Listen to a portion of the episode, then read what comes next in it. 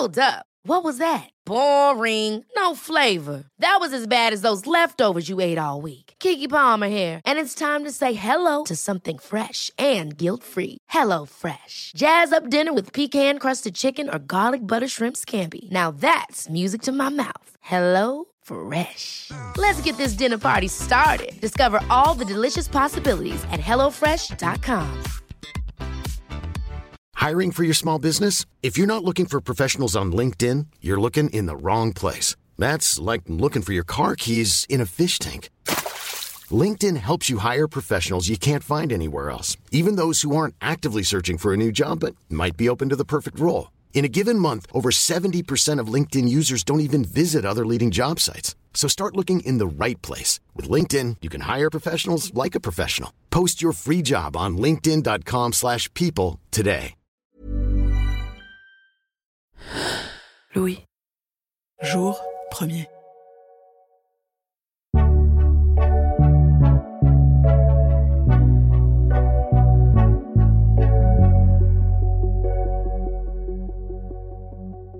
Les vertiges de l'amour sont partout sur le bout de la langue.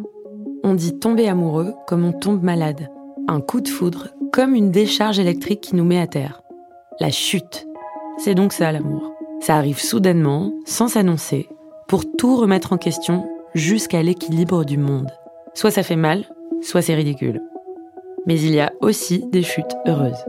Celles qui nous font tomber à la renverse. Comme un éloge de l'inconstance. Et l'on se dit que le Larousse s'arrête là où le cœur commence. Je suis Camélia Jordana, mais aussi Adèle, l'héroïne d'Irrésistible. Dans cette série romantique disponible sur Disney+, mon personnage imagine la maladie d'amour, un podcast qui mêle témoignages amoureux et analyse scientifique. Ce podcast, il prend vie dans vos oreilles aujourd'hui, avec de vraies histoires d'amour. Dans cet épisode, une histoire d'amour à perdre la raison et une chute sur le tard, car il n'y a pas d'âge pour tomber amoureux.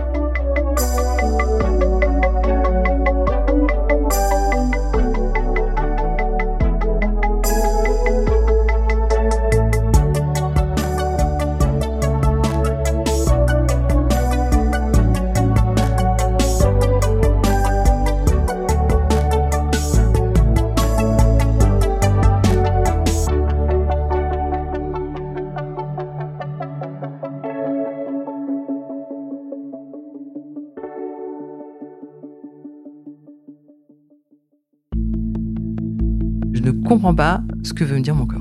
J'en parle à une copine. Et là, tout d'un coup, mais vraiment, enfin, la révélation, quoi. C'est le truc que je me cachais depuis 20 ans. Tout d'un coup, ça me paraît évident. C'est d'une seconde à l'autre.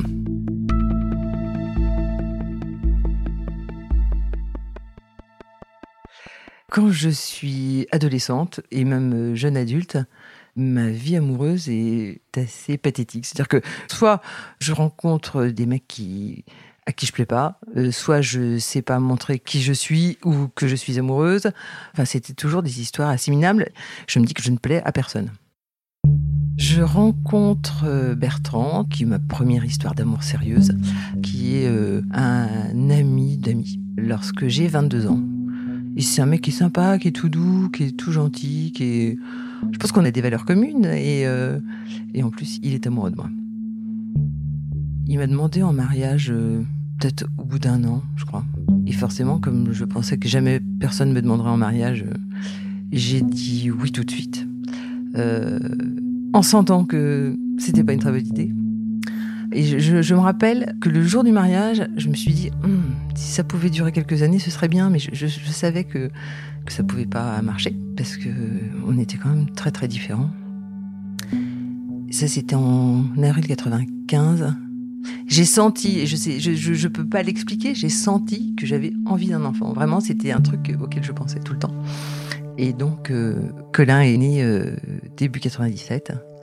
Et début 98, il y a un nouveau collègue qui arrive dans ma boîte et euh, dont je, je, tombe amoureuse immédiatement. Autant Bertrand est quelqu'un de très gentil, très doux, autant Gaël, c'est vraiment c'est le mec qui assure le mal quoi. Et je sais pas pourquoi je suis tombée amoureuse de lui, mais en tout cas une chose est sûre, c'est que je suis vraiment tombée amoureuse de lui. Ce qui me plaît quand je le vois arriver, c'est son espèce d'assurance. C'est quelqu'un qui est pas très grand et en même temps, euh, il est commercial et il, a ouais une espèce de, force qui doit m'attirer. Euh, au moment où il arrive, euh, je sais que j'ai ma mutation pour revenir à Rennes. Donc je sais qu'on va se voir deux mois et que après je rentre à Rennes et que lui reste à Lille. Donc l'histoire est faite pour se terminer très rapidement. Et je crois que c'est aussi ce qui me, ce qui me libère, j'avoue. Je, m'ennuie dans mon couple. Il y a ce mec qui m'attire.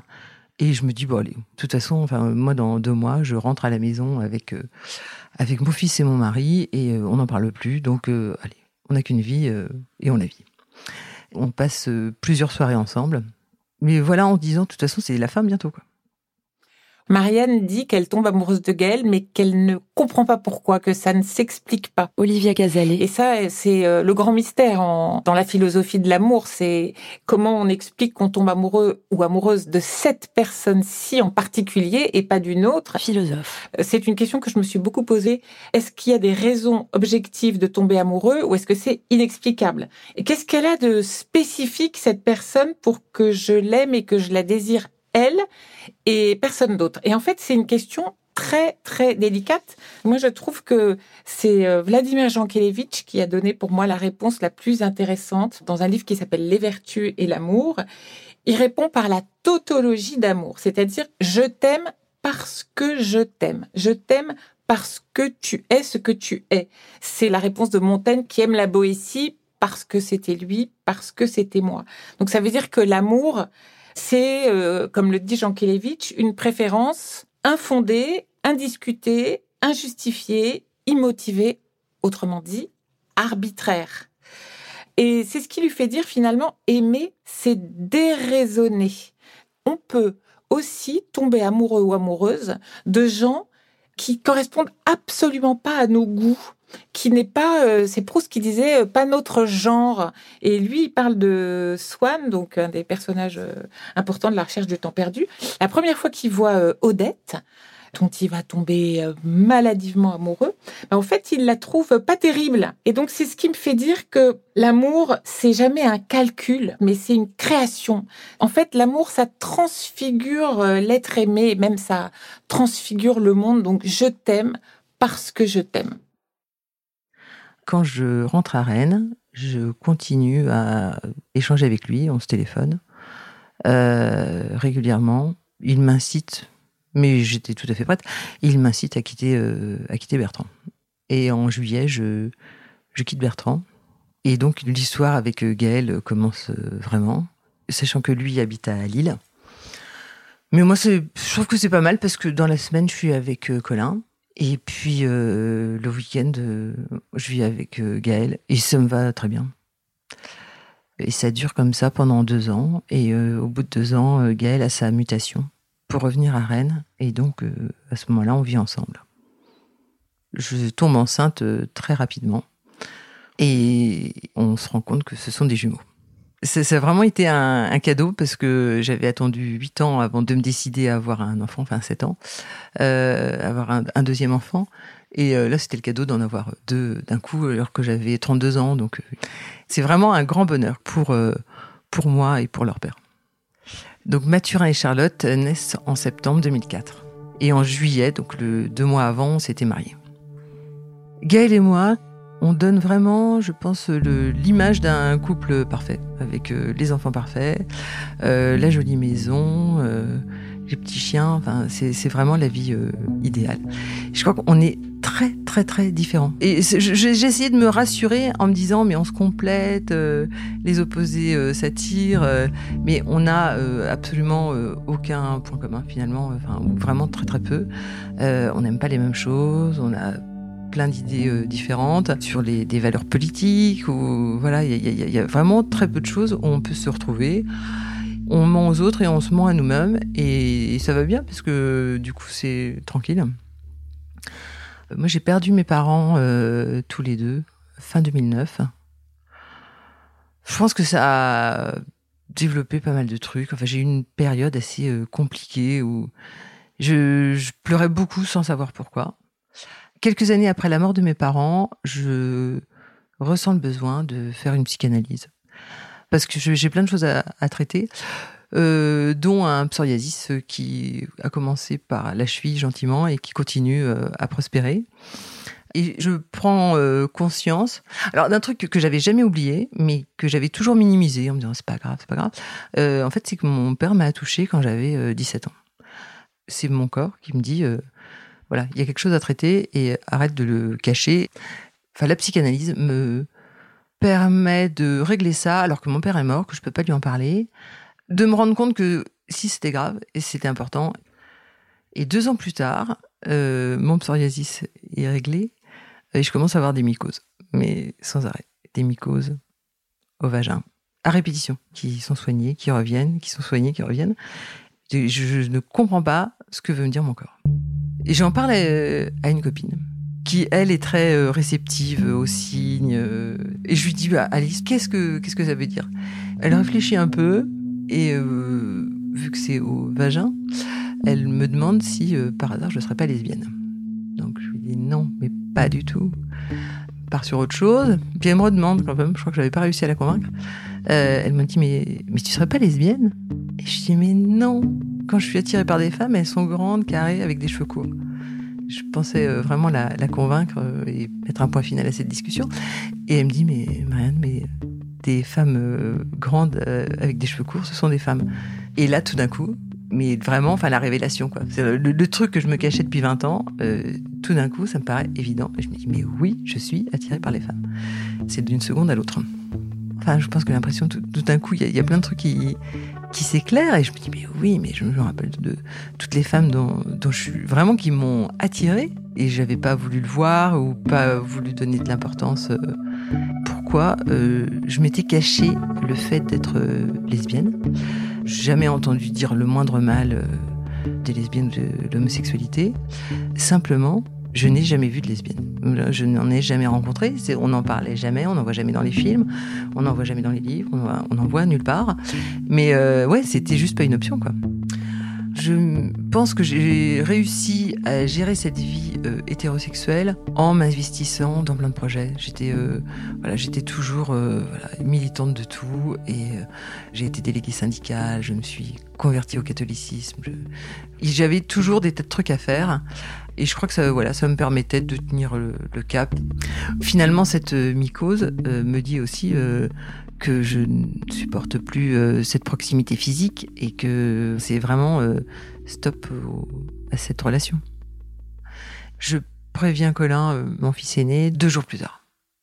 Et sa réaction, ça a été Ah bah enfin mais ouais, il n'était pas surpris. Il m'a rappelé qu'un jour, on était dans un troquet tous les deux et que je lui avais dit oh, Je trouve la serveuse tellement belle, je voudrais la draguer. Et, c'est un truc que j'avais oublié, mais ouais, c'est pas étonnant. et puis d'un autre côté, enfin, il est hors de question que je le dise à mon mari. Quoi. Euh, je me dis qu'il peut pas comprendre, et ce serait normal puisque j'ai une vie euh, d'hétérosexuel parfaite. Et puis à quoi bon dire à son mari je suis lesbienne alors qu'on vit ensemble et puis que je vais pas te quitter parce que je me sens incapable de le quitter? Parce que j'ai peur du conflit. Je me sens pas armée pour gérer un divorce. Donc quand je comprends que je suis lesbienne, et le, premier truc que je fais, mais très rapidement, c'est-à-dire que dès le lendemain, je tape sur Google meilleur site de rencontre pour lesbiennes. Et donc je m'inscris. Euh. Bon, en fait, c'est mon premier acte euh, lesbien qui d'abord me permet de discuter avec des lesbiennes. Ça me conforte dans l'idée que je suis vraiment lesbienne parce qu'il y a des tas de nanas que je trouve super belles, vraiment, qui m'attirent, avec qui je, discute. Ça n'a jamais été très loin, mais euh, voilà, c'est vraiment fait de me dire, ouais, voilà, je suis dans mon élément. Et aussi parce que je sais que je ne quitterai mon mari que si je suis tombée amoureuse et que euh, j'ai une relation qui m'encourage à me dire bah là on, arrête quand on, on se ment plus, on dit la vérité. J'essaye de faire en sorte de ne pas faire du mal et du coup je peux être très maladroite.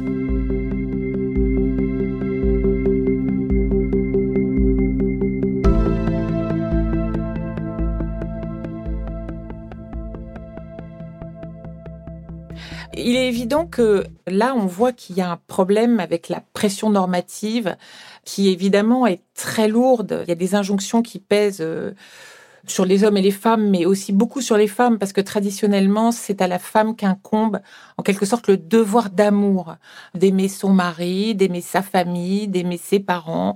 Est-ce que, en tant que femme, on peut s'autoriser à tout à coup dire, bah non, ça suffit, en fait, ce modèle ne me convient pas, ce n'est pas moi, je, je me mens à moi-même, je mens aux autres. La question que pose Rousseau, c'est est-ce que on aime un être pour ce qu'il est ou pour ce qu'il représente socialement. Et ici, par extension, c'est est-ce qu'on va aimer quelqu'un pour ce qu'on peut construire socialement au vu et au sous de tous et est-ce que c'est conforme à la norme ou est-ce que je m'autorise à faire un choix qui est euh, purement euh, personnel et individuel? C'est vrai que le regard d'autrui, il est extrêmement puissant dans la construction euh, du couple et dans la construction des relations amoureuses. Donc Rousseau, il va jusqu'à dire que souvent on délègue aux autres la validation ou l'authentification de notre amour. Et cet autre, c'est le regard d'autrui, c'est autrui qui me juge et qui peut valider ou ne pas valider la relation que je suis en train de vivre. Et donc Rousseau va jusqu'à dire euh, il m'envie donc je suis heureux, il me plaigne donc je suis malheureux ou malheureuse. C'est très difficile de s'abstraire du regard des autres parce qu'il est chosifiant, parce qu'il nous désigne notre place une fois pour toutes et donc arriver à faire ce travail d'émancipation du regard d'autrui, d'émancipation par rapport à la norme, c'est extrêmement courageux. Ça fait quatre mois que je sais que je suis lesbienne. Et puis, euh, mi-décembre, une amie nous invite à son réveillon. Et elle nous dit qu'il y aura euh, un de ses potes qui a commencé à faire une, une transition de genre. Donc on arrive à la soirée, je suis avec mon mari, il y a autrement deux couples, euh, plus donc mon ami qui nous a invités, et puis son pote Stéphane. C'est une soirée très sympa où on dîne, on fait quelques jeux, on, s'amuse. Et euh, je. Stéphane, on avait commencé à échanger sur un groupe Messenger que notre copine avait fait euh, avec les invités euh, au réveillon. Et on s'était marré tout de suite parce que c'est quelqu'un qui est drôle, qui a beaucoup d'esprit. Ça m'avait donné voilà, envie de le connaître plus. Je fais en sorte de m'installer à côté de Stéphane Stéphane qui est donc Emma dans sa transition, mais qui ce soir-là, par timidité, euh, s'est habillé en Stéphane, hein, avec un jean, une espèce de chemise de bûcheron. Il a des beaux yeux bleus, des cheveux trop rares mais jolis, un petit blond cendré euh, tout mimi. Il fait 1m75, euh, il est assez mince et il a des grandes mains très fines de guitariste. Et donc du coup on, on a parlé de nos vies, donc elle, à ce moment-là, elle est prof de guitare. Elle a commencé sa transition de genre depuis un an et elle en a très peu parlé. Elle en a parlé à ses, ses meilleurs amis. Ses enfants ne le savent pas encore. Et elle en est à un stade dans la transition où elle peut très bien passer de Stéphane à Emma sans, très facilement. Ce qui fait que la plupart du temps, en fait, elle est sous les traits de Stéphane. Elle vit pas sa transition au grand jour. Elle est divorcée depuis 8 ans, je crois. En fait, je la trouve très attachante. On, fait des jeux, dont euh, un quiz musical que j'avais préparé. J'avais mélangé euh, de la variété internationale et de la chanson française. Et elle trouve des trucs euh, dès les premiers accords. Et il y a un moment où passe Leila qui est, par Clapton, qui est vraiment une chanson que j'adore. Et bim, trois notes, elle nous sort Leila et je la regarde à ce moment-là et j'étais tellement contente qu'elle ait trouvé euh, si vite. On se regarde et euh, enfin, je pense qu'elle a vu à ce moment-là que ça me faisait plaisir euh, qu'elle qu'elle trouve. Et donc, à la fin de la soirée, enfin, au milieu de la nuit, je pars, on se dit au revoir. Je sais qu'elle va repartir à Rouen. Ouais, je me dis, ben, c'est, elle habite loin, quoi. Elle habite loin, on va pas pouvoir se revoir. Ça me fait, ça me fait chier parce qu'il y a, voilà, il y a quelque chose qui s'est installé et, au-delà du rire et de l'humour qu'on peut avoir euh, toutes les deux, il y a, voilà, je me dis, bah, dommage. Dommage, et en même temps, enfin, je suis pas atterrée, quoi. Je me dis pas, mon Dieu, ma vie de femme est foutue, c'est, euh, voilà. Donc, le lendemain, donc le 1er janvier, Emma est rentrée euh, à Rouen et elle m'envoie un message sur Messenger. En fait, elle, elle vient d'apprendre que es lesbienne. Et elle me dit, ouais, je, Alice m'a dit ce que tu es en train de vivre. Je crois pas qu'elle me drague, pas immédiatement. Mais assez rapidement, Elle y va par petites touches, mais elle y va quand même. Quoi. Je sens que je lui plais. Et euh, très vite, en fait, on échange de façon très libre. Parce qu'il y a aussi cette euh, proximité du fait que nos situations sont les mêmes. Et puis qu'elle comprend plein de choses. Enfin, parce qu'elle y est sensible, euh, évidemment. Et avec moi, elle est très douce. Elle est très douce, elle est très compréhensive. Vraiment, enfin, elle me parle pour m'encourager toujours et elle me pose beaucoup de questions. Enfin, elle est très intéressée parce que je lui dis, parce que je vis. elle est très à l'écoute je suis bien. Là, je suis bien et je suis moi. Et je me dis, ben, ça faisait longtemps que j'étais pas moi comme ça. Donc, on continue les jours euh, suivants à échanger tout le temps. Je me dis, c'est le moment, il faut que je dise à mon mari que je suis lesbienne. Je, je voulais pas me dire honnêtement, je vais le quitter, mais je voulais lui dire que je suis lesbienne. Alors que c'était évident que c'était dans le processus, quoi. Et donc, un matin, quatre jours après ma rencontre avec Emma, J'envoie un message à mon mari, parce que je n'arrive pas à lui dire euh, en face. Voilà, je suis attirée par des femmes, que techniquement, euh, ça fait de moi une lesbienne. Et voilà, et que euh, je suis prête à en discuter avec lui. Et en fait, je suis en train de partir, quoi. Mais aussi parce que je sais que je suis en train de tomber amoureuse d'Emma et qu'elle est en, train de tomber amoureuse de moi. Et que voilà, la personne que j'attendais pour partir, elle est là, quoi. C'est évident. Même si on s'est rien dit de tout ça. Je me dis, bah, c'est bon. Je vais, maintenant, je lui ai dit, donc ce, soir, on va en discuter et après, je pourrais dire à Emma que je l'aime.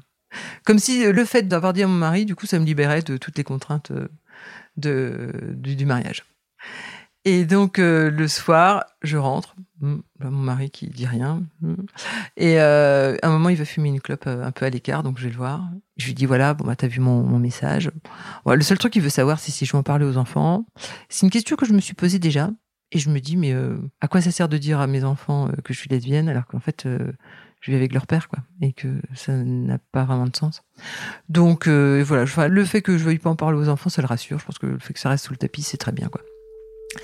Je rentre dans la cuisine et là, j'envoie un message à Emma pour lui dire, en fait, qu'elle m'attire. Et en fait, elle est très surprise finalement que je lui déclare mon amour aussi rapidement. Elle me répond aussi qu'elle est qu'elle m'aime et qu'elle est attirée par moi. Enfin, c'est ouais. Donc, euh, alors simplement, euh, on est quand même à 350 km l'une de l'autre. Et on décide, parce que on devait faire une fête euh, avec nos copines communes du premier de. Et on décide de se voir là, et donc c'est dix jours plus tard. Elle redescend près de Rennes et on passe une, une soirée ensemble. Quand on s'est retrouvés, c'était super tout de suite. Enfin, c'était à la fois très chaleureux, très enveloppant, très câlin et, très doux.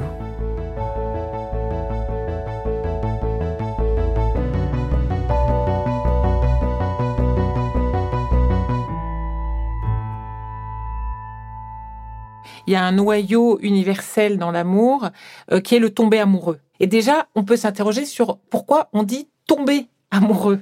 On peut se demander pourquoi, alors que la sensation première du tomber amoureux, c'est l'idée d'une montée en puissance de tout notre être, pourquoi est-ce que la langue euh, nous renvoie à cette idée euh, d'un effondrement? Cet événement extraordinaire se vit d'abord toujours comme un basculement, il y a une perte d'équilibre, il y a un ébranlement de toute la personne. En fait, ce qui tombe, c'est toutes les fortifications intérieures, tous les remparts que la conscience a patiemment euh, érigés pour assurer sa protection. Dans le tomber amoureux, il y a une idée de capitulation. Je me rends, je m'en remets euh, à l'autre. Et pourtant, si l'amour n'était qu'une chute, ça n'aurait rien d'agréable, ça n'aurait rien de métaphysique. En fait, ce qui est magnifique dans le fait de tomber amoureux, c'est le moment où on remonte. C'est-à-dire où tout à coup, on, on tape avec son pied dans le fond de la piscine et puis il y a cette espèce de remontée miraculeuse à la surface. Et cette remontée, c'est littéralement une renaissance, c'est-à-dire qu'on renaît à la vie. Il y a quelque chose de l'ordre du réveil, euh, de la révélation, de la régénération, de la guérison même.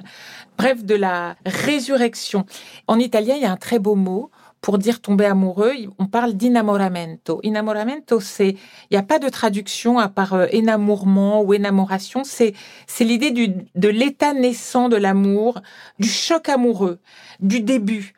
Il y a un très beau livre du psychologue et philosophe Francesco Alberoni qui s'appelle justement Inamoramento et Amore. Et en fait, lui, il dit, qu'est-ce que renaître? C'est d'abord se séparer. Et là, je trouve que c'est assez net dans cette histoire, c'est-à-dire euh, l'amoureuse ou l'amoureux, il rompt avec sa famille, il rompt avec son monde, il rompt avec son passé, avec ses valeurs, avec ses croyances. Et ce qui est important et intéressant, c'est que sans cette composante euh, destructrice qui s'accompagne parfois de des pots cassés, il y a de la souffrance, Alberoni nous dit la reconstruction d'un monde nouveau n'est pas possible. Il n'existe pas de passion amoureuse sans la transgression d'un interdit. C'est ce qui lui fait dire que l'amour, et ça on le voit très bien dans cette histoire, je trouve, est une force révolutionnaire. C'est-à-dire que c'est un événement un peu explosif qui va introduire une discontinuité dans la temporalité ordinaire. Il y a un avant et il y a un après l'amour. Et c'est ce qui fait dire à Alberoni, le passé devient la préhistoire et la vraie histoire commence. donc là, c'est évident qu'il faut que je change de vie, c'est évident qu'il faut que je me déclare et que je fasse quelque chose d'honnête et que je ne reste pas avec mon mari. Euh. Et ouais, je trouve une maison euh, autour du 20 janvier. Et là, je préviens mon mari que je vais partir. J'attends qu'il rentre un soir. Les enfants sont couchés. Et là, je lui dis, ben, je vais partir. Il est un peu surpris. Je vois bien qu'il n'est pas triste, quoi parce que notre couple marchait plus. Enfin, faut quand même être honnête. Bon, donc euh, il est, je crois qu'il est peut-être un petit peu vexé. Enfin bref, en tout cas, euh, c'est pas euh, le grand, effondrement. Très vite, en fait, on parle de choses très concrètes, sur la garde des enfants. On est d'accord tous les deux pour que ce soit une garde partagée. La maison, je me doutais qu'il voulait la garder. Effectivement, il veut la garder. Toutes ces choses matérielles. C'est vraiment, enfin, je crois qu'au bout d'une heure, c'était plié, quoi. On lance le divorce tout de suite. Et à partir du moment où j'ai quitté la maison, j'ai plus jamais eu de mycose. À partir de ce moment-là, donc très vite, je déménage. Et puis, euh, il est entendu que Emma me vienne me rejoindre ou que je la rejoigne les week-ends où j'ai pas les enfants. Et je me dis, je vais pas leur dire tout de suite que j'ai rencontré quelqu'un. Je leur dirai au mois de juin. Et en fait, je me rends compte que euh, quand ils sont là, ils sont la plupart du temps dans leur chambre parce que c'est des ados et je me rends compte que je suis vraiment hyper seule finalement quand ils sont là et que en même temps comme ils sont là je peux pas trop téléphoner à Emma je peux pas voilà. Du coup j'ai décidé de leur présenter Emma bien plus tôt que ce que j'imaginais. Début mars je les préviens que j'ai rencontré quelqu'un et je n'ose pas leur dire dans un premier temps que cette personne est une femme trans. Parce que je trouve que ça fait beaucoup quoi. enfin j'ai quitté leur père euh, deux mois plus tôt donc voilà, et donc je, leur dis que j'ai rencontré quelqu'un. Ils prennent la nouvelle euh, de façon euh, vraiment très zen. Disent, bah ouais, ok.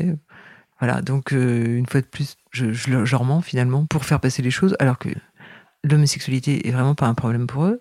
Donc début mars, Mathurin et Charlotte rencontrent Emma, enfin Stéphane à ce moment-là plutôt. Et mi-mars, on est confinés. Emma est chez nous. On a vécu le confinement ensemble. Mathieu et Charlotte rentrent la semaine d'après, retrouvent euh, Stéphane, et donc euh, on continue sur euh, Stéphane. Colin, je lui ai dit tout de suite que j'étais lesbienne. en fait, ce qu'il faut savoir, c'est que Colin a fait toute mon éducation sur la transidentité. C'est-à-dire que c'est le premier qui m'a dit Maman, on dit plus transsexuel, on dit transgenre. Quand je lui ai dit J'ai rencontré une femme trans, à aucun moment c'était un problème. Mais je me dis Mais en fait, toute la société n'est pas comme Colin, tout le monde ne réagit pas comme Colin. Pour Mathurin et Charlotte, je me suis posé beaucoup plus de questions. J'ai été les voir euh, l'un après l'autre hein, en leur disant bah en fait il euh, y a un truc que je t'ai pas dit sur Stéphane en fait euh. mais vraiment ça n'a pas été un, choc quoi du coup et quand j'en parle à, Mathurin il me dit mais tu sais River c'est un garçon trans et donc c'était son pote River dont il m'avait toujours parlé, mais vraiment, enfin, il m'avait jamais précisé qu'il était trans parce que c'est pas une information, quoi. C'est voilà, c'est un garçon. Point. Le confinement c'était euh, le moment idéal parce que Emma avait jamais trop euh, osé sortir en Emma. Euh, elle me pique mes fringues, donc on lui met toujours des foulards pour que ça fasse plus féminin. C'est aussi pendant notre heure de sortie autorisée qu'elle a commencé à sortir aussi en Emma. Alors avec souvent des looks un petit peu androgynes, mais en mettant des couleurs qui se voient rarement chez les hommes, des roses, des, mauves, etc. Et, un jean, mais voilà. Pour moi, c'est les, premières fois aussi où je sors euh, à la vue de tous avec une femme. Et en même temps, moi, je suis hyper fière. Je suis hyper fière. Il y a un côté transgressif et malgré tout assez original. Et je me dis, si j'ai rencontré Emma, c'est aussi la vie qui m'envoie un message de, me dire voilà, je, vis avec cette femme, je suis lesbienne et euh, par moments on se promène et Emma a pas envie de s'habiller euh, Emma, elle a pas envie de mettre une perruque. C'est pas si simple que ça, mais se dire voilà, ouais, je suis lesbienne. Parfois vous me voyez avec un mec et point quoi. Et mais c'est toujours un combat quand même.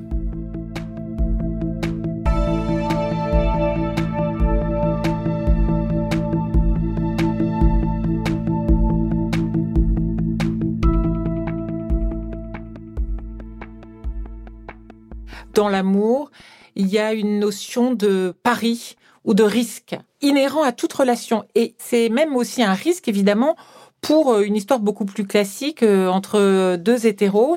Euh, là, ça m'a fait penser à André Gortz, un philosophe français d'origine autrichienne.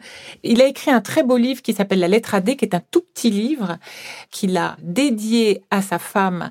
Et il l'a écrit, genre, il avait 85 ou 86 ans. Elle était très malade et ils ont décidé de se suicider ensemble parce qu'ils ne voulaient pas lui survivre. Pourquoi je pense à André Gortz? C'est parce que André Gortz, avant de s'engager, il avait des, des objections de principe parce que comme c'est un philosophe marxiste, bah pour lui, le mariage, même l'amour, la conjugalité, c'était quelque chose de bourgeois. Et donc, il voulait pas s'engager. Et puis, il a demandé à Dorine, donc ils étaient très jeunes à l'époque, ils avaient la vingtaine, et il lui a posé la question, euh, qu'est-ce qui nous prouve que dans 10 ou 20 ans, notre pacte pour la vie correspondra encore au désir de ce que nous serons devenus? Et alors moi, j'adore euh, la réponse que lui fait euh, Dorine, parce qu'elle est imparable. Elle lui répond, mais si tu t'unis à quelqu'un pour la vie, vous mettez vos vies en commun, vous omettez de faire ce qui divise ou contrarie votre union. Et surtout, elle parle de la construction du couple. Elle dit en réalité, nous serons ce que nous ferons ensemble. Et ça signifie que l'amour, c'est pas un état et c'est jamais une donnée, c'est un agir et c'est un devenir. Parce qu'en réalité, les situations changent. Là, on voit bien que Marianne, euh, elle a ses enfants, puis elle a plus ses enfants, et puis un jour ils partiront. Donc, le réel, il est en constante mutation. Donc ça veut dire que l'amour, lui aussi, il doit être capable d'évoluer, il doit être capable de se réinventer, d'épouser le mouvement général de la vie. Et là, dans le cas précis, il va falloir sérieusement qu'elle se réinvente, parce qu'en plus, avec cette histoire de, transition, c'est encore plus euh, important de réinventer. D'ailleurs, elles sont en réinvention permanente, puisque tantôt elle sort en femme, tantôt en homme, elle se prête les fringues, elle se cherche des looks, enfin, il y a quelque chose de l'ordre de la réinvention permanente. Et ce que m'avait appris ce très beau livre d'André La lettre à D, c'est qu'on voyait bien que pour durer, il fallait parvenir à concilier des choses qui sont difficiles à concilier. C'est-à-dire, il faut concilier donc la liberté et la stabilité, le mouvement et l'enracinement, l'identité et le changement, ici c'est encore plus net que pour d'autres couples, la nouveauté et l'habitude, donc le raisonnable et le déraisonnable le fini et l'infini. Et donc euh, là, je termine. C'est pas un philosophe, mais c'est le grand poète Rilke dans les Lettres à un jeune poète. Il dit l'amour est difficile. C'est là peut-être ce qu'il nous fut imposé de plus difficile, la tâche suprême, l'épreuve finale, le travail dont tout autre travail n'est qu'une préparation, parce que aimer, ça s'apprend. Et donc l'amour, ce serait en quelque sorte toujours un apprentissage, mais un apprentissage généreux de qui est l'autre et de qui je suis par rapport à cet autre et de comment je peux toujours essayer de la combler et de lui donner encore plus que ce que je reçois de cette personne. Donc le confinement s'est passé et c'était quand même aussi comme même si on n'en a jamais douté, c'était quand même euh, un peu un défi quoi de se mettre à vivre ensemble 24 heures sur 24 parce que là c'était vraiment 24 heures sur 24 euh, alors qu'on se connaissait depuis euh, deux mois et demi. Et enfin ça a conforté l'idée qu'on était vraiment fait pour vivre ensemble parce que enfin tout se passait bien. Ce qui fait que quand on a été déconfiné on a décidé d'acheter une maison. Et donc on s'est installé à 5 km de l'endroit où vivait mon ex-mari, parce que mes enfants étaient encore euh, scolarisés, que c'était plus simple comme ça.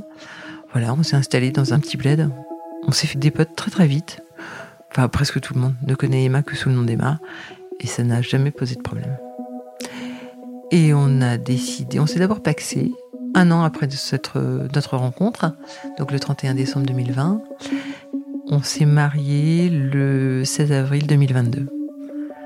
On a fait ça à la maison, c'était pas, euh, pas hollywoodien, on était une quarantaine et euh, il y avait tous nos enfants. Ça, c'était génial. Et puis euh, tous nos amis. C'était vraiment la fête dont je rêvais, avec de la musique, avec des gens qui se connaissent pas et qui se rencontrent et qui s'apprécient.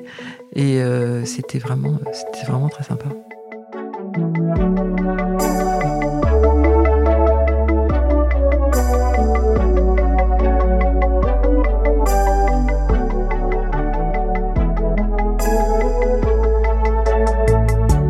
Cet épisode de La maladie d'amour a été tourné et monté par Antonella Franchini. Jérôme Petit a fait la réalisation, Bénédicte Schmitt le mix, chargé de production, Margot Pinel. Le titre du générique La maladie d'amour a été écrit par Michel Sardou et Yves Desca, composé par Jacques Revaux, arrangé par Yuxek. La maladie d'amour est un podcast imaginé par Clémence Madeleine Perdria, coproduit par Louis Média et Jour Premier, tiré de la série originale Irrésistible disponible dès maintenant en exclusivité sur Disney+. Ever catch yourself eating the same flavorless dinner three days in a row? Dreaming of something better? Well, HelloFresh is your guilt-free dream come true, baby. It's me, Kiki Palmer. Let's wake up those taste buds with hot, juicy pecan-crusted chicken or garlic butter shrimp scampi. Mm. Hello Fresh. Stop dreaming of all the delicious possibilities and dig in at HelloFresh.com. Let's get this dinner party started. Even when we're on a budget, we still deserve nice things. Quince is a place to scoop up stunning high end goods for 50 to 80% less than similar brands. They have buttery soft cashmere sweaters starting at $50, luxurious Italian leather bags, and so much more. Plus, Quince only works with factories that use safe, ethical, and responsible manufacturing. Get the high-end goods you'll love without the high price tag with Quince. Go to quince.com/style for free shipping and 365-day returns.